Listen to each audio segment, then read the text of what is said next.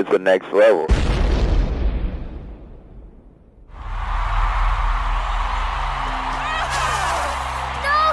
that's not fair.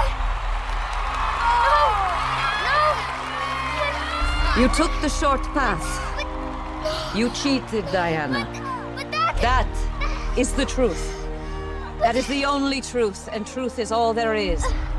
But I would have won if you didn't. But you didn't. You cannot be the winner because you are not ready to win. And there is no shame in that. Only in knowing the truth in your heart and not accepting it. No true hero is born from lies.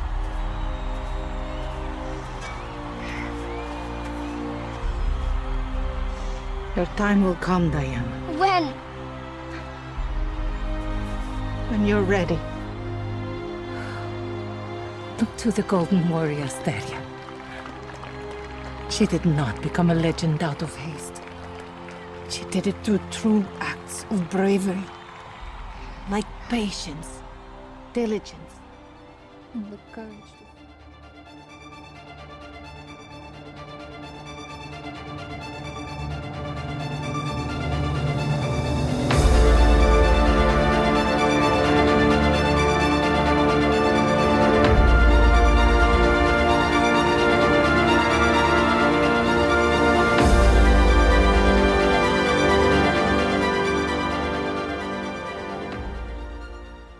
Welcome back to the show, panelers. I'm Mark. I'm Laura.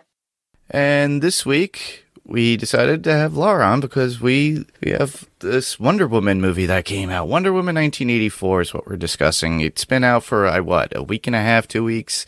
hmm Right after Christmas. Yeah, Christmas Day it launched, and you know we all had a good time. We're all anticipating it. That was the most anticipated movie to come out. I was looking forward to, for it to come out in the summer, and it never came. They kept delaying it, telling us we're going to get it this year, like 2021. But then I guess uh, Warner Brothers decided to side with uh, HBO Max and same day release within theaters and do a Christmas Day as well as HBO Max. So I was able to see the movie, get my thoughts, my opinions. A lot of people are out there are torn between it. A lot of people love it. A lot of people hate it. hmm And uh, this is why Lara's here because we need a lady's point of view. and uh, on top of that, you know, I'm a little bit torn. I'm not saying I hated it, and I'm not saying I loved it. So you'll hear my thoughts overall in general. Steve's not able to be with us, but he did send in feedback, so we'll play that towards the end, so you get his thoughts and points on the movie itself. And with that, we're we're just going to begin. So basically, the synopsis for Wonder Woman 1984 is Wonder Woman squares off against Maxwell Lord and the Cheetah, a villainess who possesses superhuman strength and agility. So they made this ver- this synopsis very vague on IMDb when it first was released. So especially since it's a new movie. And you know, we're we're just going to move on our first impression, our thoughts when we went in and Lara would like you to give yours first. Okay, sure. Yeah, um, basically, my background with Wonder Woman is that I grew up in the late 70s, early 80s. So, probably around the age of seven or eight, I watched the Wonder Woman TV series with Lynda Carter and Yes. was so in love with it. Like every little girl of that time, I would spin around on the playground and try to turn my my regular clothes into Wonder Woman's fabulous star spangled uniform and um in the 80s i read the george perez comic book version of wonder woman. It was really great. I was really into that one. Didn't read much after that but um, have been picking up some of the newer releases that are coming out. But yeah i loved the first wonder woman movie. I felt they finally had brought her to life on the big screen the way I wanted to see her, just, you know, compassionate but strong and intelligent. So I was like you, really, really looking forward to this sequel. And it takes place in the 80s. So if anyone, I was the target demographic for this movie. You know, grew up with Wonder Woman, read the Wonder Woman comics, was alive in the 80s and had that whole nostalgia going for me. But really, on first watch, I was with some family members. We were watching that after Christmas, and I think it was mo- mainly because I was watching it with them, and they were some of them hadn't even seen the first movie. A lot of them weren't really that familiar with Wonder Woman. They just thought it would be kind of a fun movie to watch together. So we watched it, and some of them started to fall asleep, and just they weren't really excited about it. So I think that brought my anticipation down a little bit, hmm. and you know there were issues that I took with it too, which I'll go into later but I did do a second watch before the podcast by myself. And on second watch, I enjoyed it more and um, was able to just enjoy the parts that I was having hangups with because, you know, of other people's reactions to it. Yeah. Well, like you, I I watched it I believe that Christmas day and the first watch and my first impression or response was that was pretty good not what I was expecting based on the hype, but also for the fact that, you know, I saw the first Wonder Woman movie in the drive in during the summer when it came out, and I loved it. There, I had a, maybe a few issues at the very end of that particular movie and uh, from the antagonist and what they did in it. But mm-hmm. overall, I loved the movie. And with that, it made me long for the sequel. And when I heard it too, is 1984. That's our demographic. I was born in the 70s. We were born in the same year. Mm-hmm. And I did grow up on the Wonder Woman and uh, Incredible Hulk action hour, as they call it, because they put Wonder Woman and they put the Incredible Hulk. And with that, I loved Lynda Carter as a kid and was anticipating all this stuff because of Wonder Woman. I never really followed the comic line. I would grab a couple issues here and there. I remember the big parts that she played in Crisis on Infinite Earths and a, and a few other issues that I got independently, just single issues. And I don't know which runs they were. It was during the mid 80s and then into the 90s eventually. But I'm thinking the reason why I wasn't so happy with it, maybe it was because I saw it at home and not in mm-hmm. front of a the- in a theater or something or on a big screen. But after my second thought, I thought it was still really good. I didn't think it was great. There are things that I love about the movie and a few few things that I just don't. It didn't round out like the first movie. It mm-hmm. had its moments with comedy or comedic points. The antagonist I felt in this was interesting. It was based on magic, which we all know, listeners, you know, with Shazam, that's based on magic as well. Mm-hmm. So, and I look forward to the the next Shazam movie to come out. But you know, I I appreciated it more on the second watch. But I could tell what everybody else was talking about, and like you were saying before, that people were falling asleep uh, when they were watching it. It was a long movie. Yeah. So they didn't really jump to character build as fast as you would want it to be, but they put in a lot of scenes in this, so there was probably not much editing involved on, after the overall. This would have been like the director's cut. If there is a director's cut, how long is that director's cut? yeah, yeah. It definitely, like, my overall opinion was that it was it was funny because the theme of the movie was the 80s and you know more is more you know more is not less in the 80s more is more. And and in this case the movie had more is more and it was too much. It was bloated. Yeah, yeah. and with that we uh what i did within this point of view when we're doing this uh, this particular movie i decided to do pros and cons of the movie. Uh, what my pros were and my cons they come up a little bit almost equal at certain points. And they're reasonable when you think about it when we talk talk about them. So, what were your pros on the movie? What did you like? Uh, yeah, let me take a look at my goods here.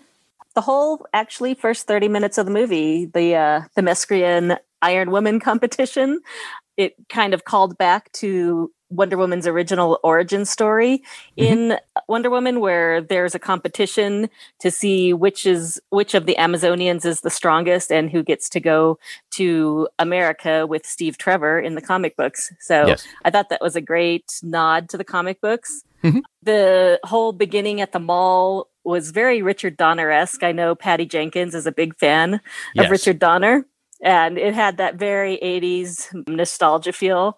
So the 80s sort of montage in the mall, getting to see all the various mall shops. Um, I wrote down some of the shops that I recognized. I saw an Orange Julius in there, J.C. Penney, Lamps Plus, some of the things you're just not going to get to see anymore.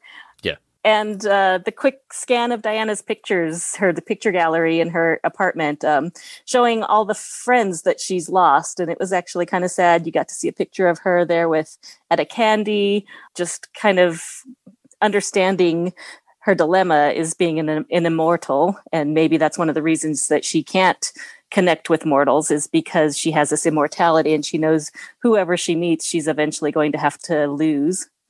So I love that. I thought all the performances were really good. I liked everybody in their role, but Pedro Pascal was amazing. I yes, just thought he was.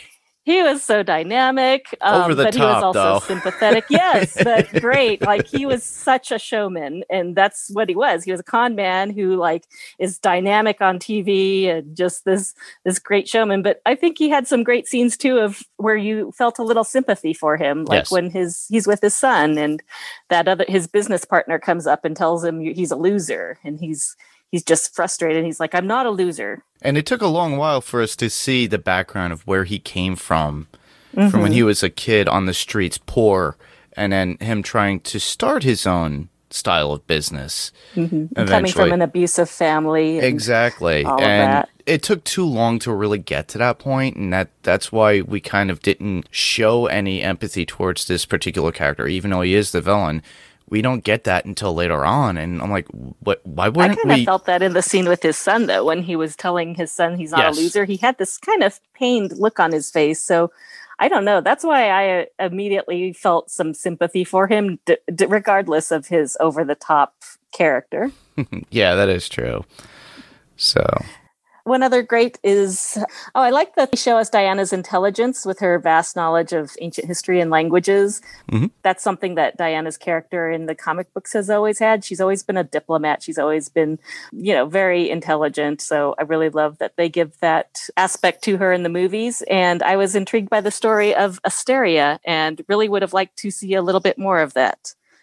And that Yeah. final scene with Maxwell and his son was super touching. Yes, it was. Yeah. Yeah. When you talk about the languages, though, it I, makes me think of the first movie because she mentioned to Steve how many languages she speaks. So mm-hmm. she's able to do that. She's like, what? You'd only know one language yes. in the first one? But obviously, yeah, it shows exactly how she's been through the years of being within this world and learning all its history and knowing all these aspects of these artifacts, of course, that she knows because she's been around that long. Hmm So with me, uh, well, the intro scene at Themyscira, it, like you mentioned before, the the lesson that Diana has to learn within the scene itself with the test. I just love how they introduced that, in which honestly, Warner Brothers told Patty Jenkins to take that out, and honestly, that is the worst thing that they would ever have done if they did take that out. That was needed you know, that is the one thing that the Bechdel test is for within film, and that showed just women.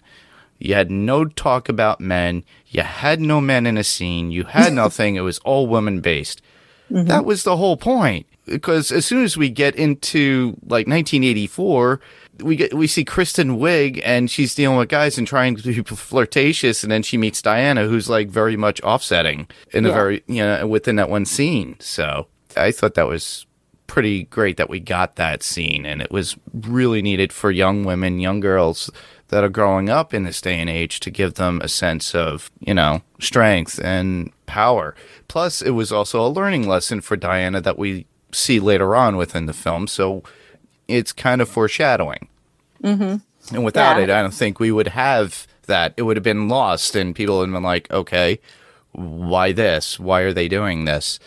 So, but yeah, I I thought that scene was amazing. And with you, like the overall look of 1984 and pop culture during that time, you know, the way people dressed, especially with Steve Trevor dealing with it, a man at a time, and he's like, "Oh, this looks great," and she's like, "No," and she's and he must have dressed like 38 times.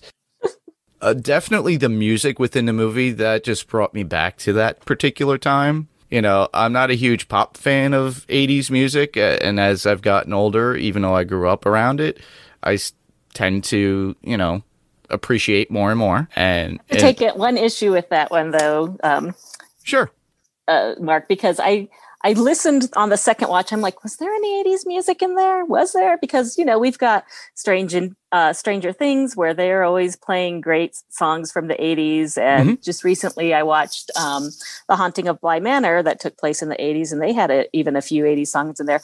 I did not hear one single 80s song. It was all in the background. It, it was Well, actually I did very hear light. sort of a Frankie goes to Hollywood kind of sound going on at the party, Mhm. but I could not hear any. And this would be the perfect opportunity to throw in, you know, like a Def Leppard or uh, Yeah. New Order. I mean, I loved the New Order song they used in the trailer with Yes. the first trailer that came out, New uh, Blue Monday. Mhm. So I, that's that was a big disappointment for me that they did not Yeah. throw a single '80s song in there. A lot of it was kind of alluded i think you're right in, in some respect but the uh, the soundtrack itself doesn't you know the one that i have and i got was just basically the overall soundtrack and what i heard within it was pretty much I might have been on a rights issue with Warner Brothers with trying to get all these 80s songs and it wasn't budgeted in, but it gave you the the feel of the synthesizers in the back like with the party scene that Cheetah goes to. You know, she goes there and then every, she's getting all the looks. You have that music in the back and it's very faint and there is 180 song in that. And then same thing during the montage with uh, with Diana and, and Steve when going through all the the suits and the, the clothing that he had to wear. So yeah, they yeah, you're right in that aspect. I didn't really pay too much attention. But the one thing that they did bring back was the fanny pack. Oh yes, and that was funny. And I I was researching trying to figure out was that 1984 and apparently it was available within the early 80s. I think they said around 1982 where I read it. And it didn't really become prominent until like maybe 85, 86. And it trying to remember when I got my fanny pack. Yeah, I know. but it seems to be a, a something that led all the way into the 90s too. It kind of mm-hmm. dwindled out and then slowly made its comeback within the past 10 years too because you do see the rock wearing one every once in a while. But you know, the next one I, I would say uh, a little bit of information I liked was the fact that we get Diana creating the invisible jet. The, We get that. That's something that we always wanted to see as far as having an invisible jet. But honestly, they did that. You you knew about that from the Super Friends. You knew about that from the Lynda Carter TV series. But it was kind of campy if you think about it, and they wanted to make this as um, you can't really make the superhero movies realistic, but it came close to something within reality. So with certain sort of magic, she was able to do something. And the humorous part about that scene is is that she he goes, "Oh, you've done this before?" She goes, "Yes, I did it with a coffee cup." And I still can't find it. so, and that Yeah. scene itself was amazing for the fact because it was really meant to be seen on the big wide screen and like IMAX mm-hmm. because of what they see when they're going through all the fireworks Yeah. and everything behind them. It's meant to be experienced that way. And seeing it at your home, yeah, unless you have like a true Atmos system with a nice like projector screen in your house or maybe close to that an 85 inch OLED TV and mm-hmm. the nice surround sound system, you wouldn't really appreciate it. Me, I only have like a 65 OLED. I do have a 7.1 system. It showed up as Atmos when I played it, but I wanted more big and grand. So I'm hoping if they do a re release during the summer when everything starts to slow down a bit with what everything that's going on in the real world, I'm hoping to go out and see that. I would Yeah. love to see it in an IMAX theater just to revisit that that one scene particularly. But I, I thought it was pretty cool that they gave her that ability to make the plane invisible. So we got that one aspect out of it. And that's Yeah, one of I- the things I really loved. I really wonder what kind of effect not getting to watch this in the theater had on a lot of viewers because I really feel like if you were in a big theater with surround sound surrounded by a bunch of fellow fans, people would have had a much different reaction than they did. Mm, yeah, def- yeah, it's a lot of people are getting used to, to the idea of watching these things at home and then nitpicking about certain things. but there are those people that are available and they can go out to the theater. Now, mind you, it does suck to sit in a theater. You have to wear a mask, you have to be so far apart, and it's limited seating. I have not done it yet, but I don't know of anybody else who have actually tried to do that. I went to one drive-in this year during the summer, and that was it. And it was for an older film. Mm-hmm. Now you got to got to go see Jurassic Park for the umpteenth time, and and see that. But I, I didn't see any new films. Uh, all the new films that I've seen are on my TV, mm-hmm. so I really missed the cinema, and that's what this movie needed was to be out in the cinemas and experience that way. Yeah, so it was definitely a summer popcorn movie that we had to watch at home at Christmas. yeah, at Christmas. I guess they figured with everybody being home for the holidays, everybody anticipating it, the family will sit around and watch it. Mm-hmm. Well, the the best thing in the movie that another good thing that I loved about the movie is the action scenes were done very well. The scene where Diana and Steve go after the caravan for you know when for Max when mm-hmm. he's in that other country and he was trying to manipulate the the oil king, whoever it mm-hmm. was. The the whole sequence was really good. Her powers were a little weak due to Deborah taking that part of her in some way. So we got yeah. a little bit of that aspect. It showed a weakness for Diana to, for just a little bit, but her heart with saving those kids from being run over that was really cool and the little things mm-hmm. that she said it's like you didn't see this it's like yes. that was pretty cool and the fact that it was like her saving kids yeah and i love the wink that she gives to the little girl in the mall when yes. she's she's fighting the bad guys and the the little girl goes out there and is like wow she tucks her into that giant teddy bear and yep, gives she her just a wink. takes a slide into it and then hi. I did love that part too. It was very cute the the scene where Steve tells Diana to go, that was so intense. That was really driven, and that's what the movie needed. Uh, on the second watch, it was a little emotional for me because mm-hmm. it really tugs at the heartstrings. And you know, a lot of people are throwing those issues out there. It's like, well, she he only he they were together for a little bit back in World War II, and blah blah blah, and you know. He, he she had a crush on this guy and he's been dead for how many years? And i'm like really? Come on. Well i that's uh, you know that goes a little into my bad but i will say that i was really surprised that they killed steve trevor in the first movie. I mean it was one of it was the most emotional scene of the first movie and i loved it but i was really surprised that they killed him because steve trevor is diana's lois lane you know? Yes. they are the love story that has endured through the Wonder Woman stories. And there are actually times during the comic books where where Steve ages and she doesn't, and mm-hmm. I, it, I just find it a little interesting. And I they didn't approach it in the movie, but it's nice to theorize about like you know how deeply do you love someone when you are immortal and you know that you know they're life is very fleeting compared to yours and you know perhaps that love sinks in a lot deeper for her because yes. she knows it's so brief and she has the memory and she still continues kind of like the highlander if mm-hmm. you think about it yeah uh, to coin uh, another hades movie that i love so yeah but the cool thing about that one scene though is as she pushes herself away having forcing herself to leave him at that point you, she started to feel her power after taking back her wish f- for Steve. Mm-hmm. Then using the lasso as a way to propel her, you know, and to fly in some sort of way, freeing herself. The way she was projected was showing as if she was freeing herself from mm-hmm. everything, releasing the hate, really is driven at that point and not feeling that she's held on to because of him because that was what was holding her back. So a lot of people you know, see that as it being it being a weak point in the movie. I don't think so. I think it was mm-hmm. something that was needed. So, and yeah, then I didn't think their relationship was a weak point. It was the way that it came about that I didn't love. But it was done magically. If you think about it, it wasn't even his body. Every time they didn't really point that out because he would see himself in the mirror, he'd see himself as the mm-hmm. other guy. But whenever time, anytime she saw him, she saw Steve. Mm-hmm. And I'm mm-hmm. pretty sure anybody else around looked at him and said, That's that guy. That's not that guy in the picture, Steve Trevor. But I think they kind of alluded to that in one scene, which I.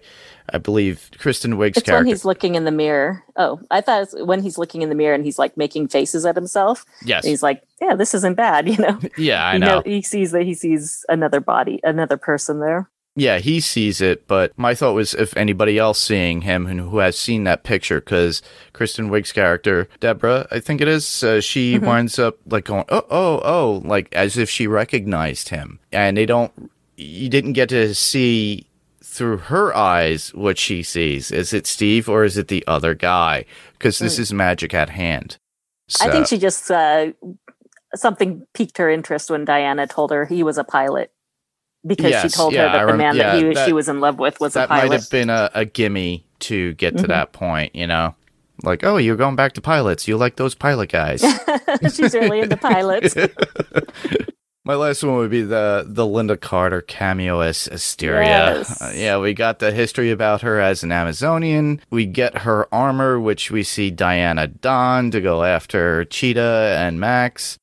That was really awesome within the fight scenes itself with Cheetah. But seeing Lynda Carter, who I had, you know, as a kid, had a crush on from mm-hmm. her as Wonder Woman. And I'm sorry, listeners, if you see Lynda Carter now, and I'm not just talking just on that particular scene, she has a beautiful voice. Mm-hmm. She sings and, and does jazz work, jazz music.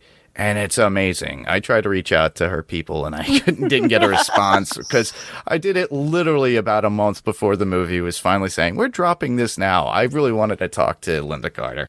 but the fact is, is that you know, we finally get representation from something that came before. You know, we got the Lynda Carter Wonder Woman. Now she's there to play a character within this universe. And the woman has not aged. I She's beautiful. she's still a beautiful woman. You and she's mm-hmm. been in other movies, not just this one. She's been in Super Troopers 2. She's been in a, a few other movies throughout. It, it's pretty interesting. She was actually in the Dukes of Hazzard, if you remember that too. Wow. No, I never. We watched that as kids, and I never remember seeing. No, no, her. no. The movie, The Dukes of Hazzard. Oh, the movie. Okay. I think I saw that. If I did, it was just once, so I'd have to go back. Yeah, but it was it was really cool. I'm like, this woman never ages, and I think she mentioned it in an interview once. She somebody mentioned it's like you never age. She goes, well, I have to leave that to my Mexican heritage, and I'm like, lovely. well, yeah, I and love that she's a she winked too. Yeah, because, she uh, winked. Yep, Wonder Woman that- always gave the little wink. yep. I loved it. So now we got our pros out of the way, glorifying it. I have a few cons, but Mm-hmm. do you have a few cons based upon what we uh what you've seen in the movie? Okay, I got some bads here. got some And, bad ones. I mean, they're not horrible. I mean, so many people, if you look online, you'd think that this was the worst movie of the year, and I didn't think so. I, I really, no, I enjoyed it. Um, it didn't live up to my expectations, but maybe I thought maybe my expectations were too high after such a great first initial movie. Mhm. So, um, you know, I, like I said, was getting a little um, down on it on my first watch, but I think that was the environment I was in and watching it by myself. I enjoyed it a lot more. So here's a few of the cons that I had. I liked Diana finally finding a new gal pal after losing Etta. I imagine she was with Etta for a very long time until she passed away, and then she was probably lonely for a while. So it was Mhm. nice to have um, Barbara Minerva show up and be her gal pal. Yep. But I felt that their relationship was really rushed. I didn't get to feel any depth to it. They just go, they talk a little bit at work and then they go out for a quick dinner and uh, Diana rescues her from the belligerent drunk. But Yeah.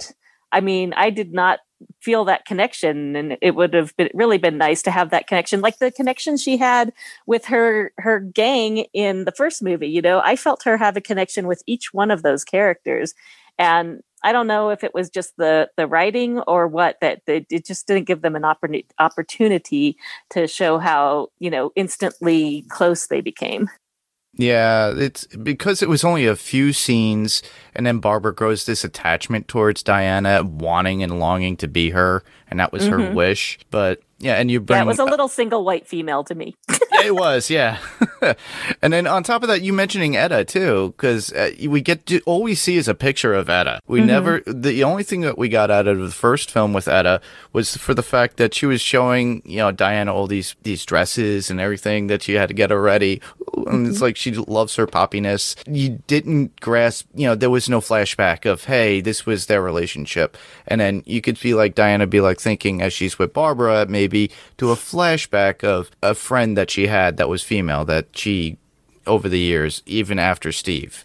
It would have been mm-hmm. nice to have something, just a little snippet, but that would be me saying, hey, release the director's cut.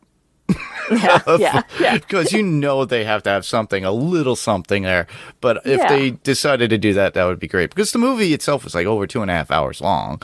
Oh So- yeah. Which leads me to my other bad, which I meant to I said to you that this story was just bloated. It had too many too many elements. Um, the first movie had a nice economy to it that kept the Mm. storyline simple and the pace moving, but this one tried to incorporate another Diana flash- flashback in Themyscira, which was needed, but Yes. then a Cheetah backstory, a Maxwell Lord backstory, a Trevor uh, Steve Trevor resurrection story, an Asteria story, an 80s nostalgia bit about the oil barons and consumerism and the Cold World Cold War, and it was just like this is too much. You know, I mean, trim it down. It was just it was just trying to throw everything at you and it's I in my opinion made the story just a bit too convoluted. And I actually liked the Diana scene in in teaching her to fly and I liked the scene with the invisible jet, but I feel like we should have got one or the other, not both in the in the second movie. There's a third coming up, so I don't know why they couldn't have put that into the third movie. One of those. Uh, I think Patty Jenkins pushed a little bit more into it because she wanted to show more of what Diana Mm-hmm. can have. Because literally, all we saw her in a very in her very first role on on and on the screen that we know of is with Batman versus Superman. She comes in, Mm-hmm. she's like taking out, you know, can keep up with the boys at that point, Mhm. you know, and with this with the first movie we get the uh the information of who Diana is, we get to know her, and then by Justice League, she's more incorporated, she's more modern by that time, but of course it's considered modern age. But it, And I, she's still in love with Steve. and she's still in love with Steve, that guy that she met forty some odd years or, or fifty or sixty some odd years ago. Yeah. 60 some.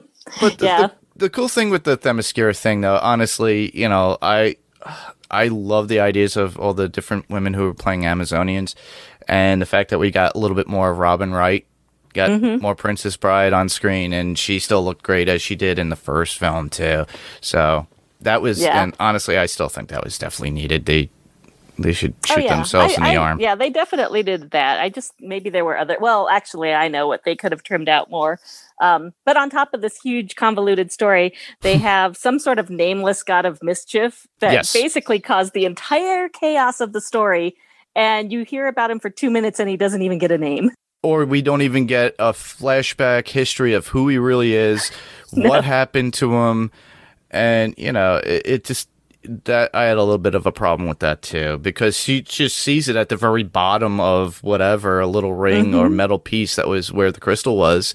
Yeah. she oh, right away then she realizes, and then she just gives a brief information, and then it goes on. I agree with that. we don't even know what God is. She she looks at it and it says, "Oh, it's in the language of the gods." And I was like, "Oh, this is really interesting. Like we're going to get some God action here, like we did in the last music, last movie." And no, no, it doesn't even get a name. So you had a couple others too, I see. Yeah, um, really, the my biggest problem, and I think it's a lot of people's problem, is the way that Steve Trevor was brought back. I mean, Yeah, he had such great chemistry at, with, uh, well, um, Gal Gadot and and Chris Pine have really Chris, good Chris chemistry. Pine yeah. and Gal Gadot have really great chemistry together, and I just feel like there were some executives at Warner Brothers who sat down and said, "Okay, what worked in the first movie? Okay, Steve Trevor and, and Wonder Bring Woman, we need to bring them back together. I don't care how you do it, you got to bring them back." And when I saw the trailers and I knew he was coming back, I'm like, "Oh gosh, I really hope he's just coming back as kind of like." A thought in her head or some you know sort of thing that comes back to her when she needs his inspiration or something like that. Yeah. but no they they brought him back. I'm okay that they brought him back with magic. I heard that patty jenkins was a fan of heaven can wait where um warren beatty's character comes back in the body of a man in a coma. Mhm. so i think she wanted to do that but i don't think it was the greatest idea. Like if this magical stone can raise up walls in the desert and can, you know, create missiles out of nowhere. Why couldn't they create or just bring Steve Trevor's body back? just bring him back. Why do they have to body snatch this poor you know innocent man who has no idea that his body is just being used and like sent off to Egypt to possibly be killed and everything like i i didn't love that and i just to me it felt like bringing him back I, and i realized he would probably have to somehow die again at the end but Mm. it kind of lessened his sacrifice from the first movie for me Exactly. For the fact that it's like, oh, she's still torn too, because if you look at Justice League, when she Mhm. talks, when, you know, when Ben Affleck as uh, Bruce Wayne says, oh, did you talk to your, is this your feeling about Mr. Trevor? And she just like throws him out. it's like, really? It's Mhm. like, it, it felt better when we just had that one story from the first film and, and not have him available within this. But I guess for story purposes of pushing the uh, the character for love and everything else and being at a balance of what we were getting with Barbara, you know, and wanting and needs. So I guess they they had to put that in there because they didn't what were they going to do? Put in a new love interest at that point? And I, I don't I- it would have I fell don't know. short. maybe they wouldn't need another love interest and it, she could have developed her relationship with barbara a little more Hmm. Yeah, it, it could have been. Well, then it would have been really big, single white female. oh maybe All right. Well, uh, for mine, well, I felt the movie was. I've said it before, a little bit too long for me. I, I know that they wanted it to knock it, to get it knocked out of the park with people, but the like you and I both stated, uh, the movie was a little bit too drawn out with some scenes. hmm You know, they could have, you know, lowered the amount of time within those scenes themselves instead of Yeah, I- dragging them out. I kind of liked your man out of time with Steve um, experiencing the 80s, Yeah. but him like, you know, t- trying on the 80s clothes and everything, that was the same gag with the first movie, but with him and Diana reversed. So yes. I was like, mm, don't play that gag again. Do something different. Well, it's very similar to the gags that they did with uh, within this film. Just like they did it in the first film, just short when Diana saves Steve. She stops the bullet with her Mhm. bracelet. And this one, uh, it's all the comical stuff that like you would see in Superman 2 Mhm. or Superman three at that point, uh, back in the uh, eighties when those movies came out, or late seventies, eighties, uh, early eighties. But the uh, you know Donner was uh, big, you know, had a big thing with gags in movies, and they did that especially with Steve Trevor during the he, he picks up the bike. Saying, I try to ride my way to where you work, but I didn't know how to get this thing out the door.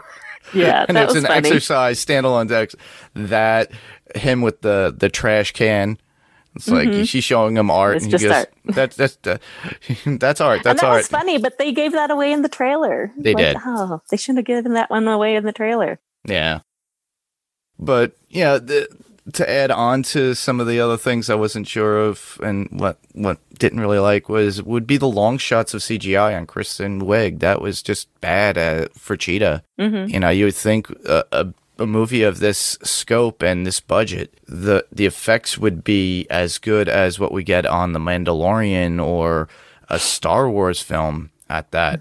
The close up shots were really, really good because I think they were more practical with makeup effects, especially mm-hmm. when, you know, when Diana takes you know, Barbara out of the water and she's still Cheetah, and you get a, a closer look at Kristen Wiig's face when they are face to face right in front of each other.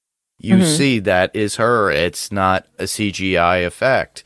So I, I think they should have worked and paid more attention to all these things that they, they were putting into these effects for that because the movie prided on the idea that they were we were going to get a cheetah. Mm-hmm. And it and I would not be surprised if we get cheetah again. Yeah, and the, the- Cheetah's, according to like DC lore, she's one of the fastest characters in the DC universe behind, Yes. you know, some of the flashes and stuff. But when she ran in the White House, she did not look like she was running really fast. She didn't have that kind of flash effect where Flashy you, movement. kind of yeah. yeah, you can see the trails behind him or anything. She she didn't feel to me like she was running super fast. Maybe it's because she was just learning her power. I'm I'm not trying to justify it, but I'm thinking in the in in a sense that when if we do get more of her later on, Mm-hmm. uh, we'll get more of that later on. You know, I'm not talking about you know her in the Legion of Doom with Luthor and the rest of them. oh man, I want the Legion of Doom. Meanwhile, I back want at the that. Legion of I Doom, want that Darth Vader style Yeah. headquarters in the swamp. the Doom headquarters. Yeah, Please give us that Patty Jenkins. yeah, I would love to see that a little bit. A little bit of me and that, that kid who loved the Super Friends. And Yes. you can actually still see those. They're on YouTube. So nice. Well, um, I agree with you with the makeup, though. Some people complained that she looked like one of the cast of Cats, but I thought she looked great. actually, it looked better than the most recent Cats movie. I think.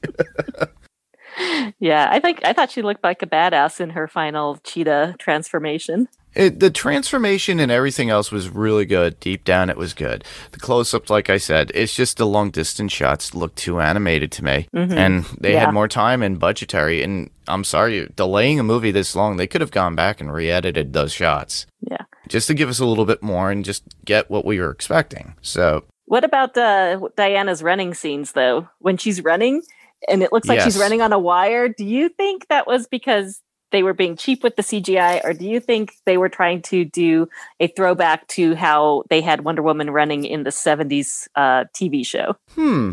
That's a good question. And it looked like, yeah, it looked like she was on a track or something. and they were just pushing her forward to do it. But yeah, I, I, it did look a little bit off, but now that, yeah, now that I think about it, it does look a little off. It might have been something towards the fact that they were trying to, like you were saying, go towards like re- refer to the 1970s Wonder Woman show. Yeah. Because when I was did that a watching it the second time, I'm like, that looks a lot like how they made her and like the Bionic Woman and the Million Dollar Man run back in the 70s. Well, well, if you always watch the Bionic Man and the Bionic Woman, they would always do that tick, tick, tick, low, slow Yep, yep. run. but with her, it wasn't. We we were seeing the speed, as it were, and everybody being a blur behind them. So with visual effects nowadays, it was a lot easier. hmm Uh, the last one I would have would be the you know though the scenes of Max Lord were a bit too long, they were okay. Yeah, but I, I think they they could have been shortened to some degree. You know, on his way to power with the the crystals or God's power that he obtained with the wish. Yeah, and Pedro Pascal was very good at it. I, I thought I a lot of people are not into him as playing other characters if you know because they've seen him on Game of Thrones and he's the Mandalorian now. But I, I thought it was a little over the a, a little over the top at times. You know, a little humorous to me, similar to Chris Reeves' Superman series and and his villains in the seventies and the early eighties. You know, you know, you think about Luthor and how act you know crazy they were, and how they mm-hmm. acted, how over the top they were Yeah. you know, and the lack of information about the crystal, we agree. Yeah, that to me mm-hmm. is the come on. That it was, it was a perfect point to have like a big backstory of Big Bad that's in the movie, mm-hmm. and we got that from the last one because she talked about the God of War. And Yeah. what do we get at the end? so it's like, okay, but we don't see a visual look of this particular, you know, I know. He destroyed the entire Mayan civilization, and we get no story on him whatsoever.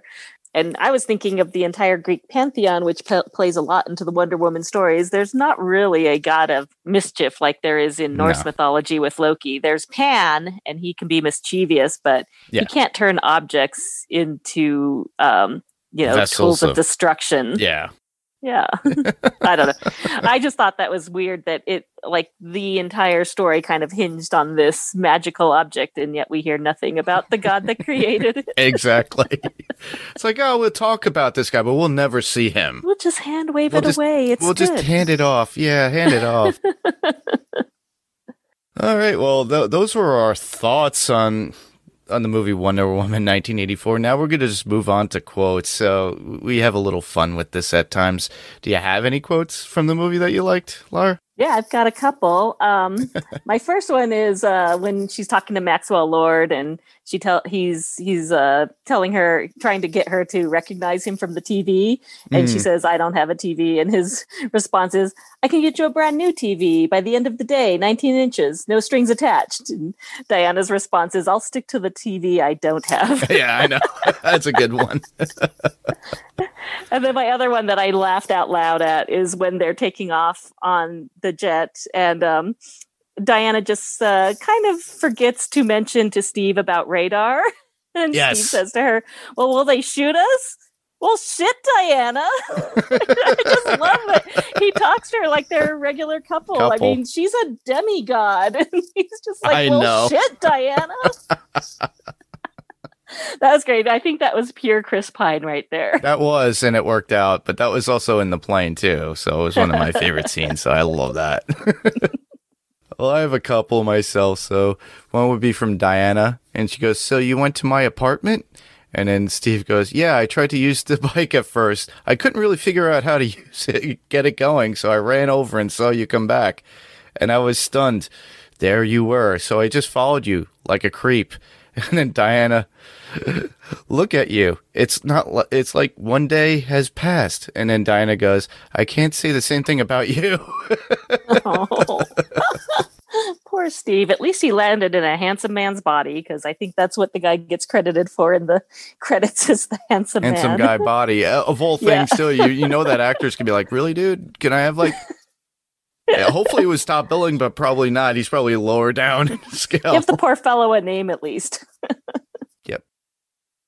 Well the next one and the last one i have would be antiope saying and this is to young diana and she, she goes you cannot be the winner because you are not ready to win. And there's no shame in that. Only in knowing the truth in your heart and not accepting it. No true hero is born from lies.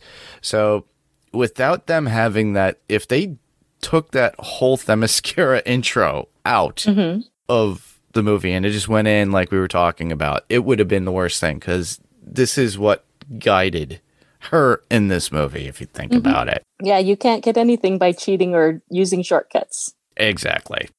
So, well, we're uh, heading towards the end, and Steve couldn't make it tonight. So, what we're going to do is we're going to play what Steve has sent us. Uh, he uh, sent us uh, some a voicemail of all things. So, I'm going to share that, and we'll listen to that now.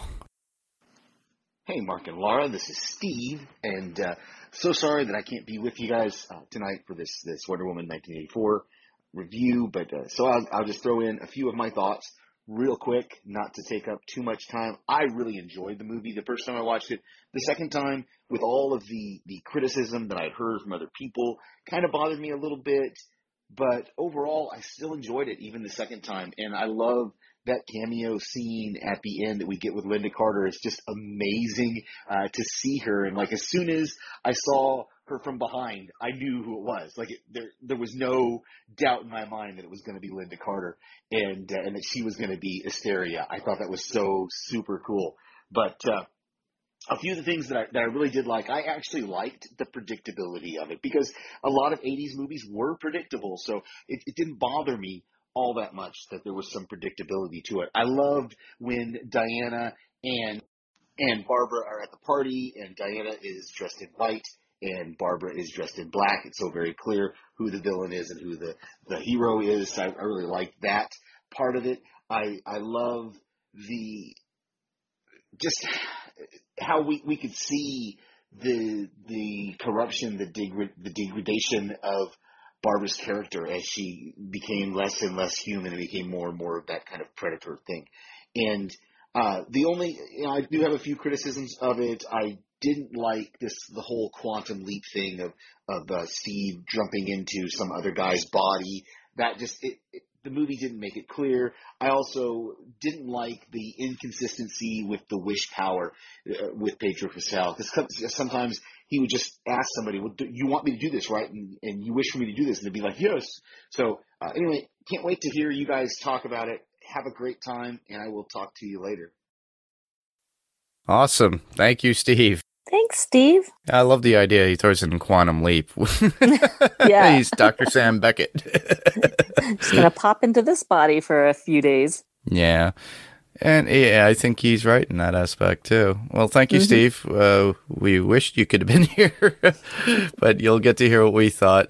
I think we went on a little bit further than we thought we would. Usually these take about a half hour or so, but we decided to go a little longer.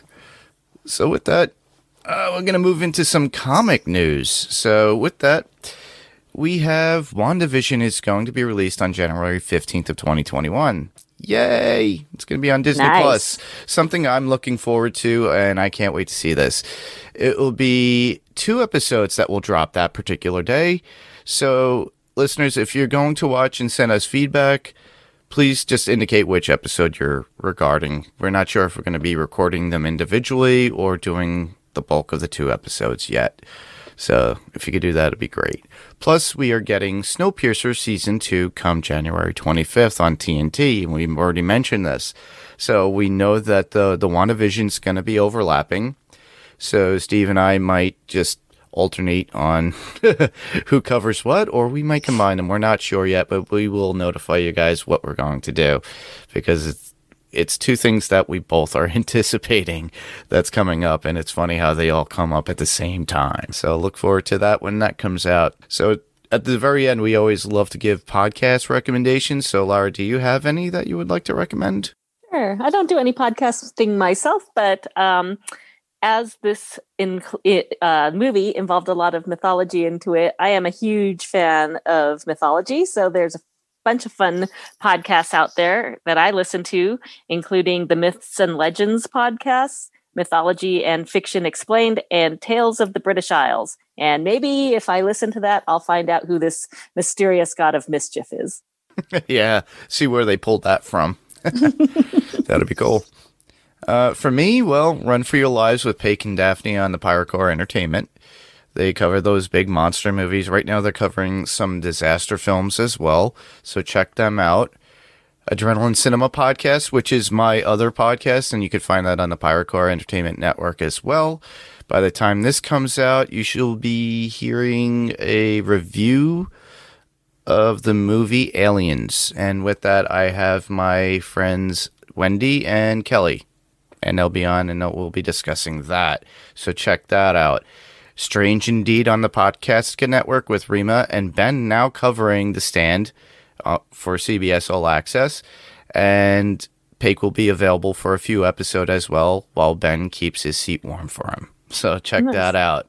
But for any of you, if you'd like to submit any of your feedback, all you have to do is go to our Facebook page, which would be facebook.com slash panels to pixels. We'll be putting a post of what we're going to be covering or for what episode of what show we're covering next. Just leave your comments below that particular post. So do that. If not, you could always email us and send us a voicemail message like you just heard Steve do. Mm-hmm. And you could send that to panels to pixels1 at gmail.com. And that's panels two is spelt out the the letters T and O and pixels and the number one at gmail.com. So do that.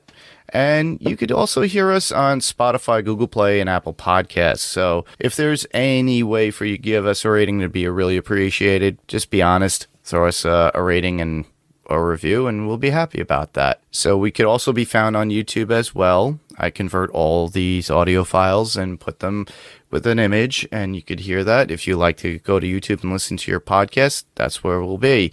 It would be Panels to Pixels Podcast. So check that out. Just do the search, and we'll be there. Each episode will be there as well. You could actually put in comments in YouTube as well. So, and where else can listeners hear us? Well, since Steve's not here, you could hear him on other people's podcasts when he sends feedback because he just loves to watch TV and get in touch with his friends. So he loves being on there. And I b- do believe he did a podcast earlier, either not today, but yesterday. And it's on the Podcastica Network. I think he was covering Cobra Kai season three, one of the episodes there. So we'll keep you aware of when and that will be coming out. So check Steve out on that. So with me, you could also hear me on, like I stated before, Adrenaline Cinema podcast, and that would be found on the Pyrocore Entertainment Network. So you could check out all my movie reviews of action movies, adventure movies, suspense and thrilling movies. So check those out at that location. So, well, with that, I just want to thank everybody for listening. I'm Mark, I'm Laura. and this was Panels to Pixels, and we'll see you on the next panel. Good night, everybody. Good night.